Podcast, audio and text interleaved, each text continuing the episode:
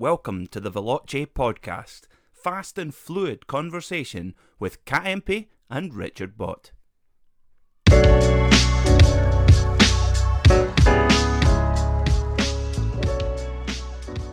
So, welcome to episode one with me, Richard Bott, and my co host, Kat Impey. Um, this is our podcast. It's all about our view on the world of motorsport, cars, and driving. Um, the reason I don't know whether exactly qualified to talk about it, but but the, Yes, the reason we are here. we are. So, Kat and I are both uh, racing drivers and um, high performance driving coaches, um, which is why we're here banging on about these things. Um, we also have a company called Veloce Driving, which is a company that does all kinds of different things, really, to do with driver development. Uh, we run driving tours, we sell simulators, and we generally help people to um, enjoy their driving, if you like, and enjoy their cars. Um, so that's probably what this the podcast is about. It's, it's an extension of that, in effect, really. But I thought we'd start really with talking a little bit about where we come from and how we ended up involved in this world, really. So, starting with you then, Kat. So, what got you involved in motor racing in the first place? So this is a question I get asked a lot, and I feel like the answer changes a little bit each time. But Is that because you're making it up? predominantly, uh, it's mo- really down to my dad. Not because he pushed me into it or anything like that. I appreciate that's kind of how it sounds when I say that. Quite the opposite. He uh, always loved cars prob- and motorsport, but more cars than motorsport, let's say. Uh, and when I was about, gosh, I don't know how old I was, seven, something like that, he came back one day. I knew nothing about this, but he came back one day with a replica AC Cobra, and that um, really just kind of made me realise how exciting cars can be. Because up to that point, I'd never really seen anything that interesting, to be honest. So V8, um, side pipe, was convertible. Unfortunately, not a real one, but I mean, it was a very good replica, and that for me was a real turning point with cars. Um, and I remember many a time sat in the garage, you know, with my friends, my teddy bears, pretending to drive it, that kind of thing. And used to love going out in it. Uh, so that started with the car side. So my dad started to take take me with him to some of the uh, car clubs and um, you know just these events you can get around the UK. And then I started asking to go and watch a motor race. So the first thing he took me to was a, a touring car meeting. Actually, um, I think it was at Donington at the time, and that so, would this been a Sierra Cosworth kind of time, or was it a bit later than that? slightly later than that. Super touring. Slightly, later. Yeah, it was. Um, it had um, Alain Menu. Oh, yeah, super touring um, then. Yeah, yeah. all those guys in it really really good um, so so that's when suddenly I started to really get into motorsport which my dad couldn't quite believe to be honest um, so I started watching F1 touring car Le Mans that kind of thing. And eventually um, I, I really had to pester to go to Le Mans because it was like a boys thing they did every year and was, my dad wasn't keen on really taking me with him.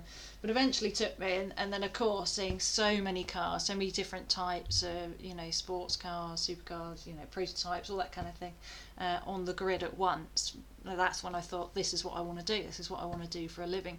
Um, I mean it wasn't that simple obviously but that's certainly how I how I how it begun that's how it started but what about what what about yourself Well, I suppose fairly similar, really. My my parents both love motor racing. Um, my dad's sadly no longer with us, but my mum still loves it, uh, and she watches Speedway and anything anything with wheels and an engine in it. Really, she, she's up for it. Um, so I kind of grew up in that environment. Um, I also loved cars. My dad had some quite cool cars. He had, um, relatively speaking, I remember he had a Dolomite Sprint when I was very young, and then he had a Cavalier SRI. I remember going. We used to go to watch stock cars a lot. Um, in, in places like Belle Vue in Manchester and, and Loomer Road in Stoke. And we were there one night, and he, we had his Cavalier SRI then, and I remember some drunk bloke coming up to him and having a go at him for not getting an XR3, um, which I thought was quite funny because I thought he should have had an XR3 as well. Oh, to be really? fair, they all loved his Cavalier. When you look at it now, they look so old. But anyway, so yeah, so my dad was my dad liked his cars and he loved motorsport. Um, and I remember the next door neighbour where we lived at the time used to buy cars and do them up and sell them. So I used to love that. I used to all constantly on his drive looking through the windows. and he bought some terrible things as well. yeah Yeah, so so that kind of got me into it. And I, I actually wanted to be a rally driver at first because we used to go and watch that. Um, but um, I suppose circuit racing was probably seemed a little bit more accessible. I think really. So I, I knew Yeah. somebody with a, or I met somebody that got a Formula Ford, and I kind of got into it that that way a little I bit. think you but- do need a connection, or you, well, not necessarily, but I think it's easier if you have a connection because, gosh, the amount of people you know we meet now that aren't sure how to get involved and No, no. Well, I there are so I had many no idea. variations, isn't there? And Absolutely. obviously, money is a big factor too. Yes. Um, I mean, what happened with me, I used to read the, the adverts at the back of Autosport offering drives, and I, and I got talking to Lanan, which is funny enough. You you, you, Mm-hmm. Yeah, actually, you drove for them, yeah. didn't you? Um, and the guy who was running it then was a guy called Robin Webster. Mm-hmm. Um, and I, I was going to do a test, um, and he taught me into going to do um, a driving school instead. Yeah. Um, which which was Aintree Racing Driver School, that I subsequently went on to be an instructor for. But um, I went and, and did a did a their introductory course there and drove a Formula Ford for the first time. oh really? Um, yeah, I mean, there's lots. I mean, we could go on and on about um, our backgrounds and things, but I think what we'll do is each week we'll do a little bit, won't we, on yes, on us and, and, and kind of our journey. And it's not necessarily because we want to talk about ourselves, but um, there's a lot of people that want to get involved in motorsport, um, and it's, it's quite difficult to know how to. And I think listening to people's journeys, we have quite different backgrounds, don't we? So yes. um, I think can give people certainly an insight of different ways of getting involved. And Yeah, and depending on Um, what you want to do, you know, if somebody came to me now, if they'd got a 14 year old child that wanted to race, or they were a man in their 40s that wanted to you know, club racing, Mm-hmm. you know, there's obviously different ways you'd go about that. But it, now we would know how to point people in the right direction, wouldn't we? Absolutely, you know? that's that's the beauty of experience, isn't it? You know, it, I'm sure everybody in hindsight wishes they'd done things differently when they were younger in some ways. But yeah, Yeah. so that's where hopefully we can we can help others uh, along the way, I suppose. Absolutely. So, so talking about motorsport then, um, it's obviously been um, the, the sort of first busiest weekend in the in the year. Really, we had the Monte Carlo Rally the weekend before that. Yeah, um, which we were hoping Elfyn Evans would win, but he didn't. He finished second, Yeah. which is better than he Still- did. He finished third the previous year, so yeah, absolutely. he's gone one better. But I think way to go yet with that. absolutely, I think the biggest thing that happened in the last sort of seven days was was the Daytona 24 Hours, wasn't it? Absolutely, yeah, great, um, great race actually. Uh, I mean, I don't know how many people um, have had chance to watch it. I know overall the subscribers and viewings have gone up and up Yes, and up. and it's quite a difficult thing to find. Yeah, I think that's kind of the only thing I would say with IMSA is it could be easier uh, to find ultimately, but it is absolutely worth it subscribing and watching stuff like this. I mean, sports cars. I think it's it's going to hit a very magical era. Oh, absolutely. It's um, about to go we're- a on golden the period, cusp, definitely. cusp of that, I believe.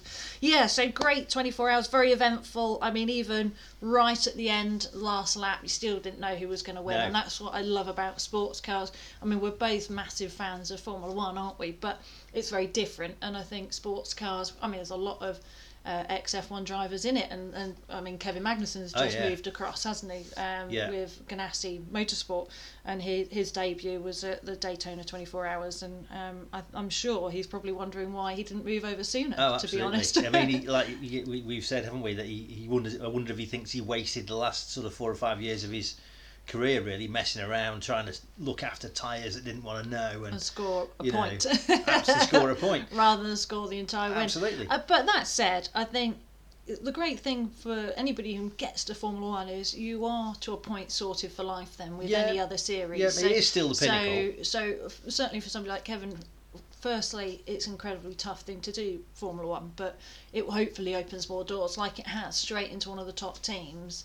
And this, that's not an easy thing to do. And I think he proved his worth. Um, well, gosh, they could have got the win, couldn't they? Absolutely. Um, and if it wasn't really for they had two punches, um, very Right unlucky at with that. end. Four minutes to go or something. Yeah, absolutely, really Seven unlucky minutes to go, because Scott like. Dixon had a puncher first, and Yeah. then uh, yeah, it's it was really unfortunate, but I, what a great race, really. Um, so and of course you've got so many categories. There's what five categories now? Five Um, categories in IMSA, yeah. which uh, you know because you've got LMP one, two, and three, and then GTLM, and then GTD. Yeah. Um, but they're going to move it in 20. Is it 2023 when it all changes? Or Yeah, it- so that that- so they're, they're trying to get close to what they're doing at Le Mans, aren't they? I think that's the idea. Yeah. So Le Mans got its hypercars, uh, but they aren't going to run at IMSA. Mm-hmm. So they've got the LMDH, Le Mans Daytona hybrids, Yeah. um, which is a great concept because it's going to be essentially the LMP2 chassis. So if you're even if you're Porsche, you go and buy your chassis from from Oreca or Yeah. Date or uh, Dallara, whoever it is. Uh, you then get the hybrid system from Williams, and then you put your own engine in it. Mm-hmm. And you can make it look how you want, but it's it's all quite closely controlled. Um, costs are kept down, all that kind of stuff. But you'll be able to run that car at Daytona, at Le Mans, World Endurance Series, IMSA, however you want to run it. They'll be uh, exactly the same cars. Yeah. And of course, what IMSA is doing is it's getting they, they tend to get a lot of the IndyCar drivers in. So like you Mhm. had Alex Rossi won the race. Yeah, exactly. You know, Scott Dixon. Yeah, and, you Pagenaud, people, Yeah. you know, there a lot of them were in there, Yeah. and obviously you've now got people like Magnus, and there'll be other F1 drivers coming across, oh, I've no absolutely. doubt. I mean, Um, Magnussen was on fire, really. Oh, absolutely he Um, was, He yeah. really.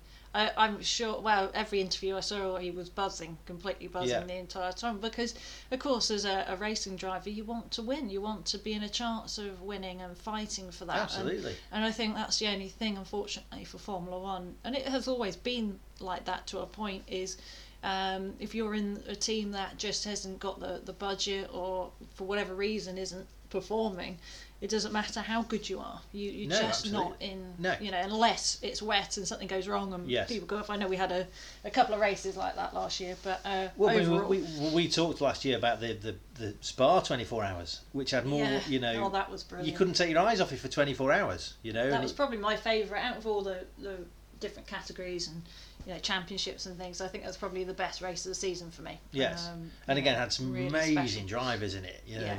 Yeah, um, just incredible depth of talent in the field.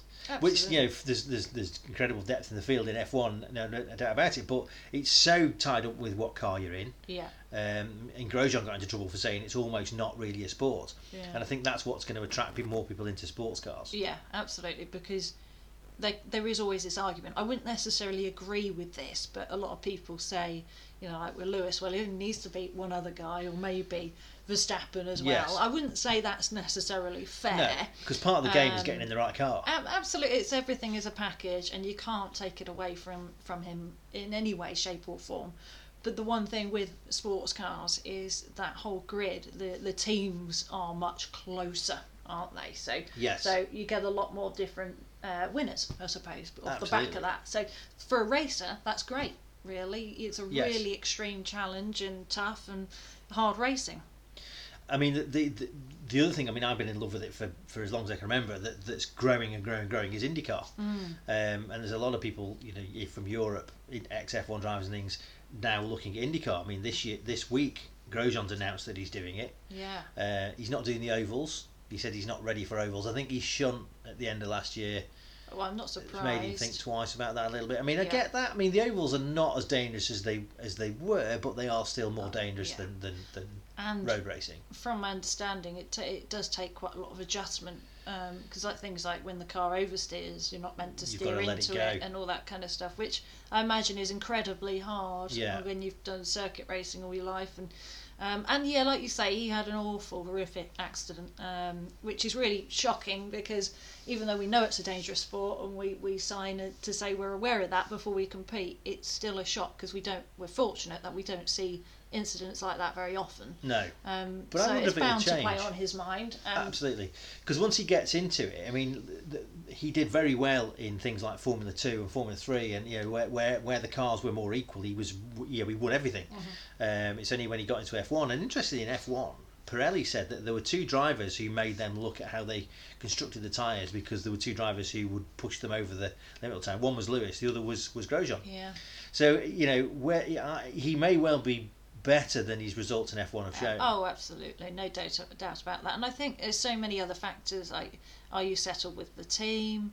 Um, uh, you know, teammate as well. Uh, You know what it's like the pressure of Formula One and the media, and so you only need people starting to question question you or anything like that mentally. yeah, your head goes down. Absolutely, because it's it's such a mental game as well as physically being able to do it. So yeah, no doubt at all that he can physically do it, but I think he's quite an emotional character, Yes. and that actually isn't always a good thing in in that kind of situation. And I think.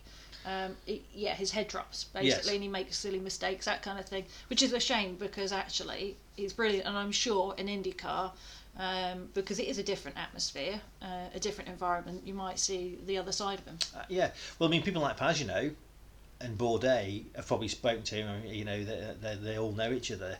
They all grew up racing together. You know, and they have they they'll have said to him, "Look, you need to come and have a look at this." Yeah, And the cars are amazing. The series is amazing. You know, I mean, we've got one of the biggest names in international motorsport now going there, which is Scott McLaughlin. You know, Yeah. one of the most exciting talents in the world. Really Yeah. dominated V8 supercars in Australia. Well, that's it, isn't it? Is uh, actually not many people might know who he is actually, but No. um, like you say, um, Aussie V8s, uh, he's been pretty much untouchable, I believe. Yeah, yeah, Um, brilliant. Won doing, everything. doing things with the car that not many other people can Yes. do, really. There's a great bit on YouTube, isn't there, of him going around the outside on a street circuit, yeah. you oh, know, yeah. out breaking something around the outside, Yeah. which is which is amazing. And he was So- supposed to make his debut last year, but COVID stuck it till yeah. Yeah. and that was the end of that. Well, it'd be great to see him as well. And um, yeah, IndyCar is another thing. I have to admit, I watched when I was younger, and then I went for years not watching it because I it became was, hard to find.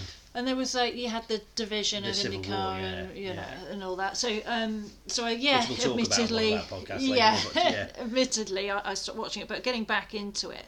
And if anybody says, "Oh, they just go round and round," well, you know, they they've got so many street circuits as well, proper circuits. Um, you know, it's not all ovals. Well, it's more it's Um, more normal circuits than it is oval. That's what. Grosjean said. He didn't realise it was as it was. There's something like he's doing like 13 rounds because Yeah. they're all the road and street yeah, circuits. exactly, exactly. So yeah, even if you're not so keen on watching the ovals, you know, it's definitely worth watching the others. Um, because it's it's incredibly close, and almost every meeting is a different winner. Yes. you know, um, for sure.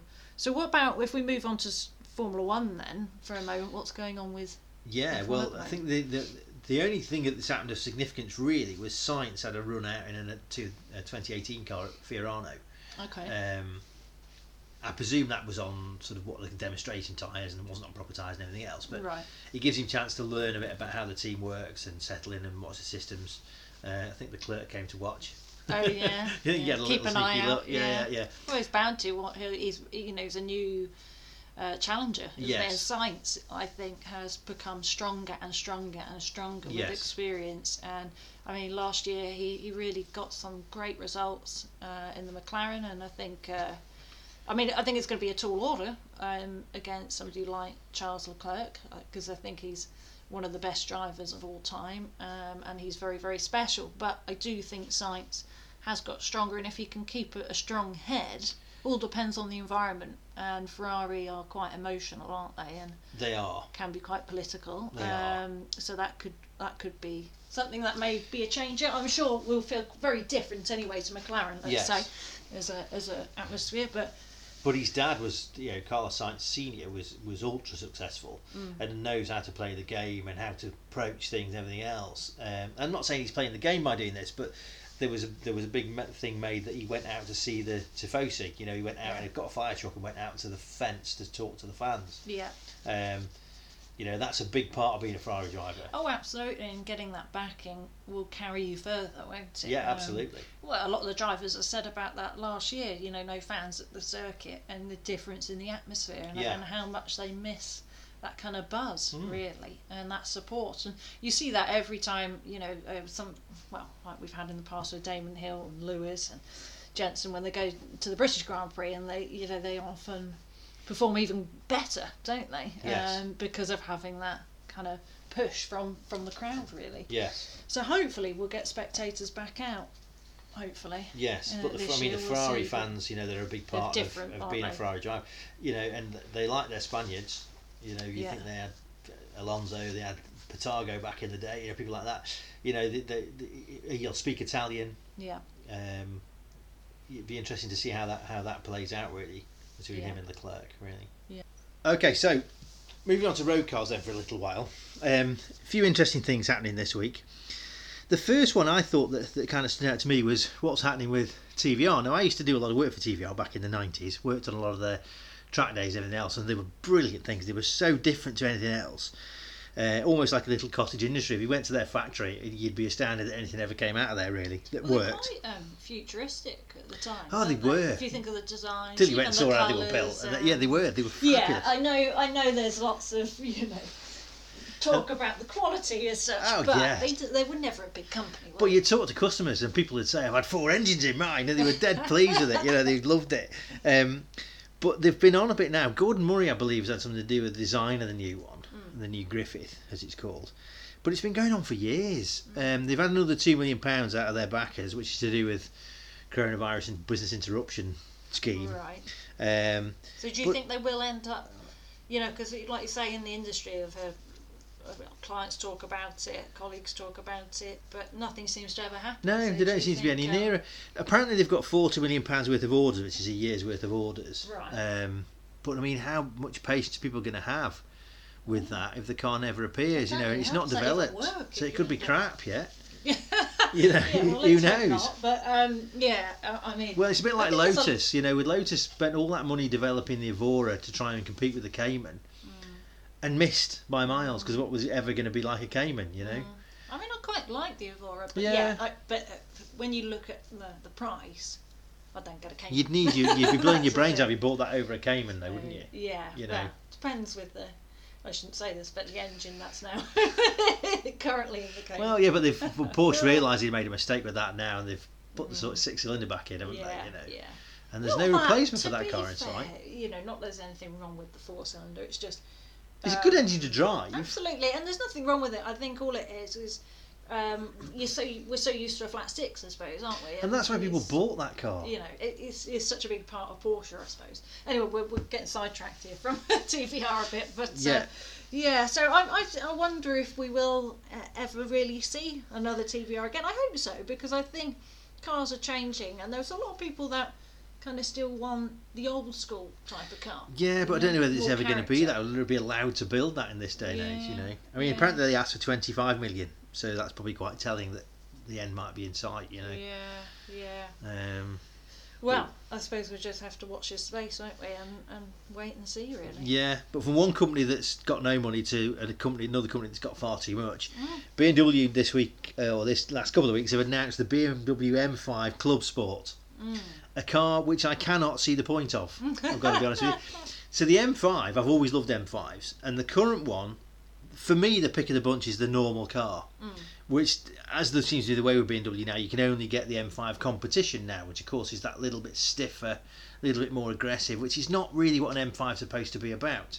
An M5 is supposed to be about, um, you know, still being a five series pretty much, just the flagship one that's that's also a bit of a nutter that does everything you want a car to do, Yeah. almost a perfect road car in a lot of ways, Yeah. because it's quiet, it's refined, but it still makes the right noises and goes like a lunatic. Yeah.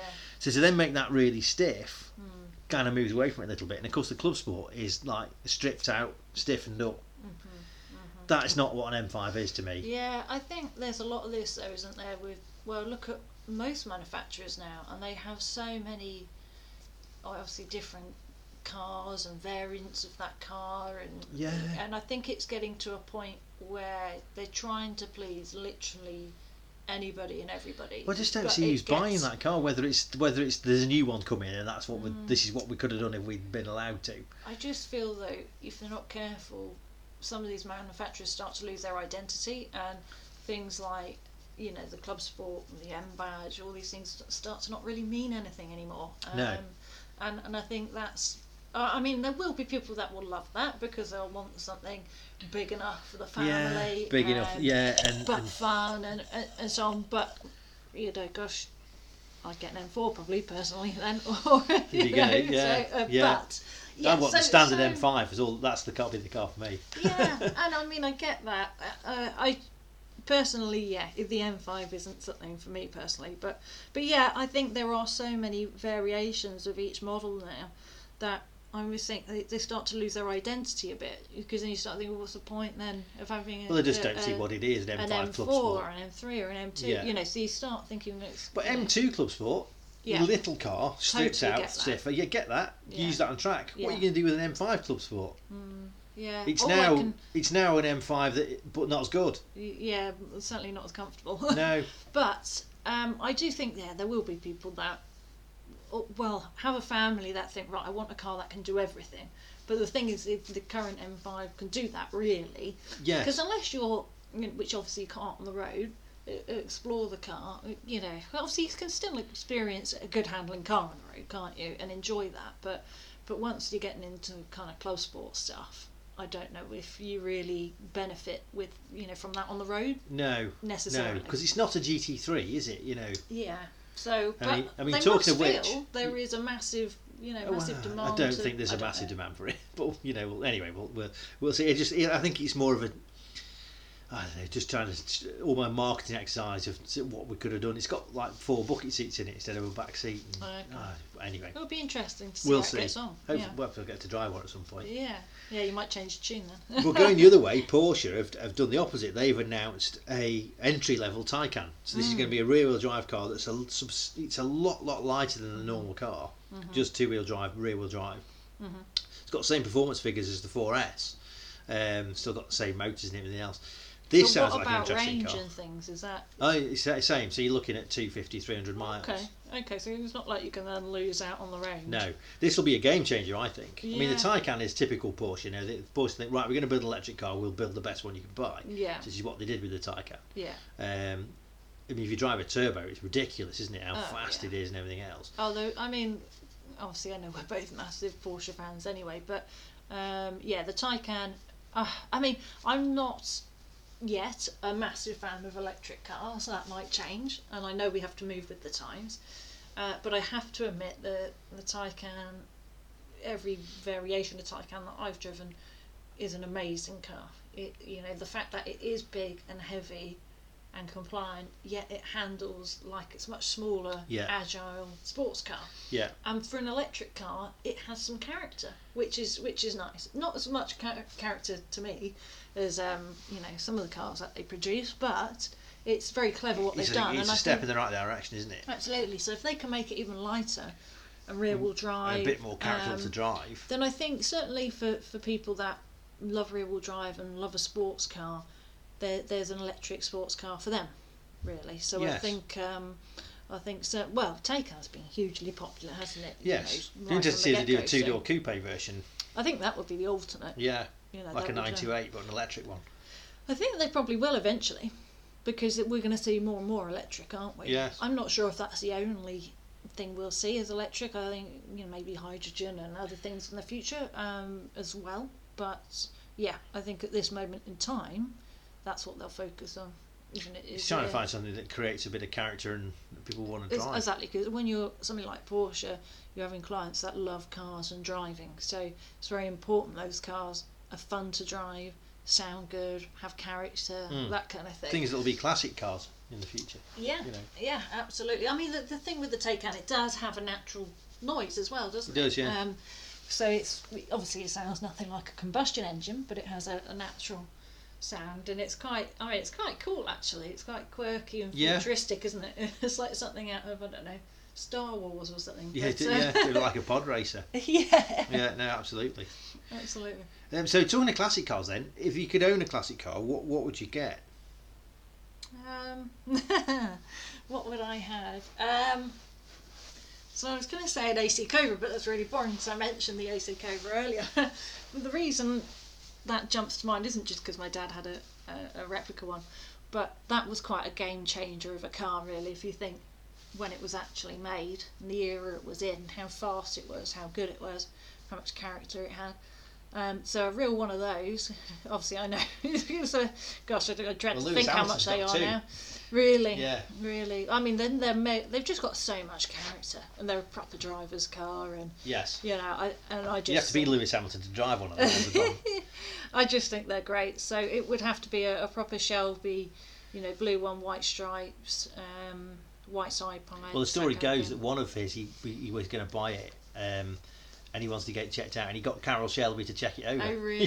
Yeah. Well, that's your best. You can when you when you, so- you, you Yeah, but that that to me, but I just think because it's, I'm sure a lot of it is because my dad had had one when I was younger, but I love the the passion of, of the car and, and really how much it was a game changer in that era. yeah yeah. You see, for me, I'm slightly different. I'd like a Morris Minor. Okay. But, yeah. but I just think that it was. It's, my, me and my brother got given one. Um, that uh, we sadly we couldn't resurrect. Mm. Um, and we both loved it, the character of it, and it was this this little muggy thing, and it was so mechanical to drive, and Yeah. such a simple thing. And I'd love a Morris Minor.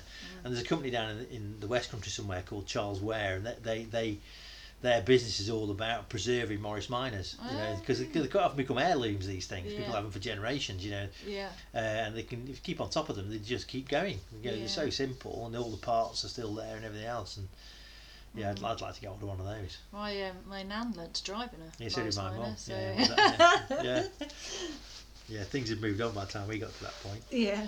Uh, yeah. So just to finish off, then I thought we'd better touch on a little bit of driving, since that's what we're all about. Mm. Um, and given the time of year, this weekend apparently we're due to get a load of snow.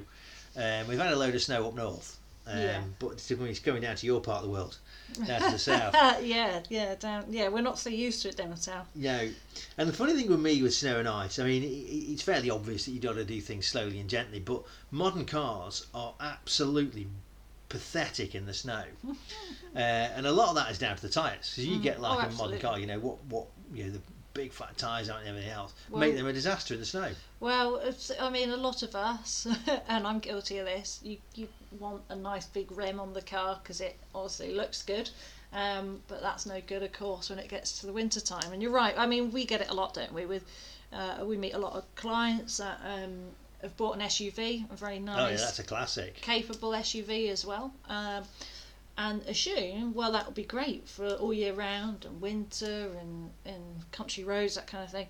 But then forget that the tyres that it's come on is a summer, or probably a summer tyre. Or a sports tyre, yeah. Um, yeah, and a sports tyre. So obviously, as soon as it gets to what below seven degrees, that kind of thing. So it doesn't even have to be snow. That's the thing. no. Anything below seven degrees, um, most tyre manufacturers, you know, the summer tyre or competition tyre, anything like that, um, doesn't really cope as well, does it? No, because of the way they're made up, it's a bit like a slick tyre. They have to have some warmth in them to make them work. Mm. Um, which are below seven degrees, and it. So if you get a winter tyre, it's not bother what the temperature is Mm-hmm. because the compound is made out of the same stuff as an eco tyre. Um, so they made, you know, this, the compound isn't bothered whether it's hot or cold. And we've found, you know, stuff that we've done. A winter tyre actually works well all year round. Really, you It don't get does, the yeah. ultimate grip, No, that's that is the but it's fairly consistent. The guy fun Yeah. to drive on, to be fair, They move around a lot. yeah, they're, I'm not Like sure that's great. race for tyres. Yeah, I'm not sure that's great for the road. Probably not the point of them, you know. But yes, it's something to certainly be mindful of. Um, and I mean, the other common mistake is people buying cheap tyres as Yes. well because it's not fun, is it? Buying tyres, and most people are on a budget and think, right, okay, I'll get these. They they look the same as those ones over there, but they're two hundred quid less or Yes. whatever it is. But uh, unfortunately, when it gets when it comes to tyres, especially, you get what you pay for. Yeah, don't you do. Yeah, yeah, yeah, absolutely. Um, and that's something. If it, if it does snow, think twice about whether you need to go out. In all honesty, Mm. Unless you, car, yeah, unless you've got because it isn't going to work. The other thing is as well is stability and traction control because a lot of people think, well, it's got stability and traction, it's four wheel drive, um, which is all great stuff. But if it's got the wrong footwear on, it's a bit like trying to go ice skating without any skates on. Yeah. You know, you could be the best ice Yeah. skater on the planet, but all Or of going, a sudden, yeah, going trekking in you're your not great anymore. Yeah, right, yeah. yeah, yeah. So it's yeah, so it's it's all down to that footwear. So it is certainly something to just bear in mind, really, especially as we're selling more and more SUVs in the UK. It's one of the, the biggest markets now, isn't it, for families because there's such good all-round cars ultimately. Yeah, absolutely. Cool. So there you go. So that's the end of our first episode. We just um, let's give you a little idea of the kind of things that we're going to talk about um, moving forward. So if there's anything you'd like us to cover, uh, anything you agree with or disagree with, then just just let us know. Or any any questions at all. So really, we just try and cover. I mean, the stuff about us will be less and less as time goes on. Yeah. And it will be hopefully we'll we'll have um, other people on just to to give you interview. an idea of where we're coming from. Really. Exactly, uh, and um, really find out about other people's journeys within motorsport and the industry, really. But yeah, we, we, we're massively passionate about cars, road cars, supercars, motorsport, and driving. So that's really kind of all the topics. Um, and we'll try and sort of cover the latest sort of news and things each each week. If anybody does have obviously any questions um, or even any ideas for episodes as well, um, then you can give us a shout on Instagram, Facebook, or Twitter. So Veloce Driving, um, or our website as well, which is also www.veloceDriving.com. So uh, yeah, please feel free to get in touch, um, and even if you want to tell us about your favourite classic car or whatever it might be, we'd love to hear from you. Wonderful. We'll see you next time. Thanks for listening.